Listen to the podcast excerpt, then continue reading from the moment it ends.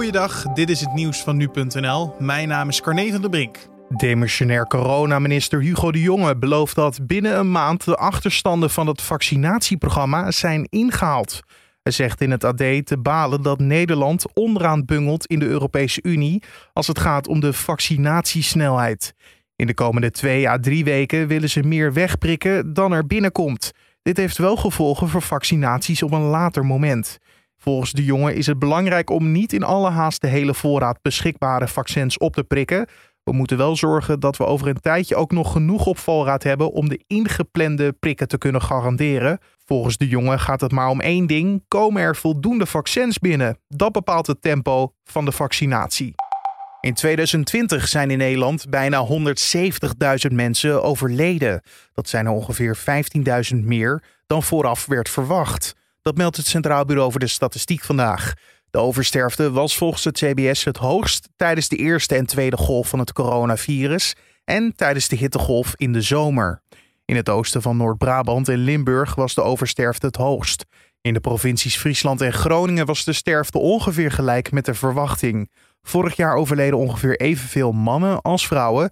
De meeste vrouwen die overleden waren ouder dan 80 jaar en de meeste mannen die stierven waren jonger dan 80 jaar oud, al is het verschil minimaal.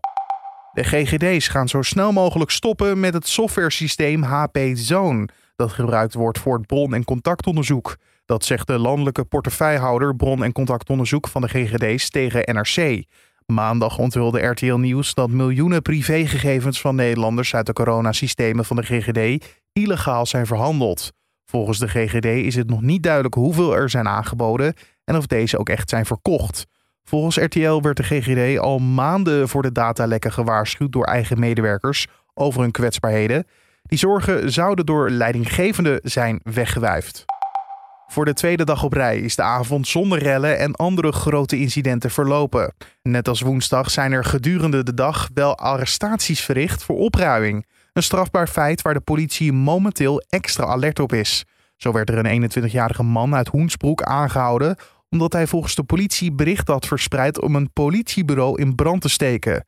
Een 16-jarige jongen uit Tiel en een 21-jarige man uit de gemeente Buren werden opgepakt nadat zij via sociale media hadden opgeroepen om in Tiel te gaan rellen. De politie wijst erop dat opruiming strafbaar is en bij veroordeling je dat een strafblad oplevert. Ook het delen van berichten op sociale media die aanzetten tot strafbare feiten valt onder opruiming. En tot zover de nieuwsupdate van nu.nl.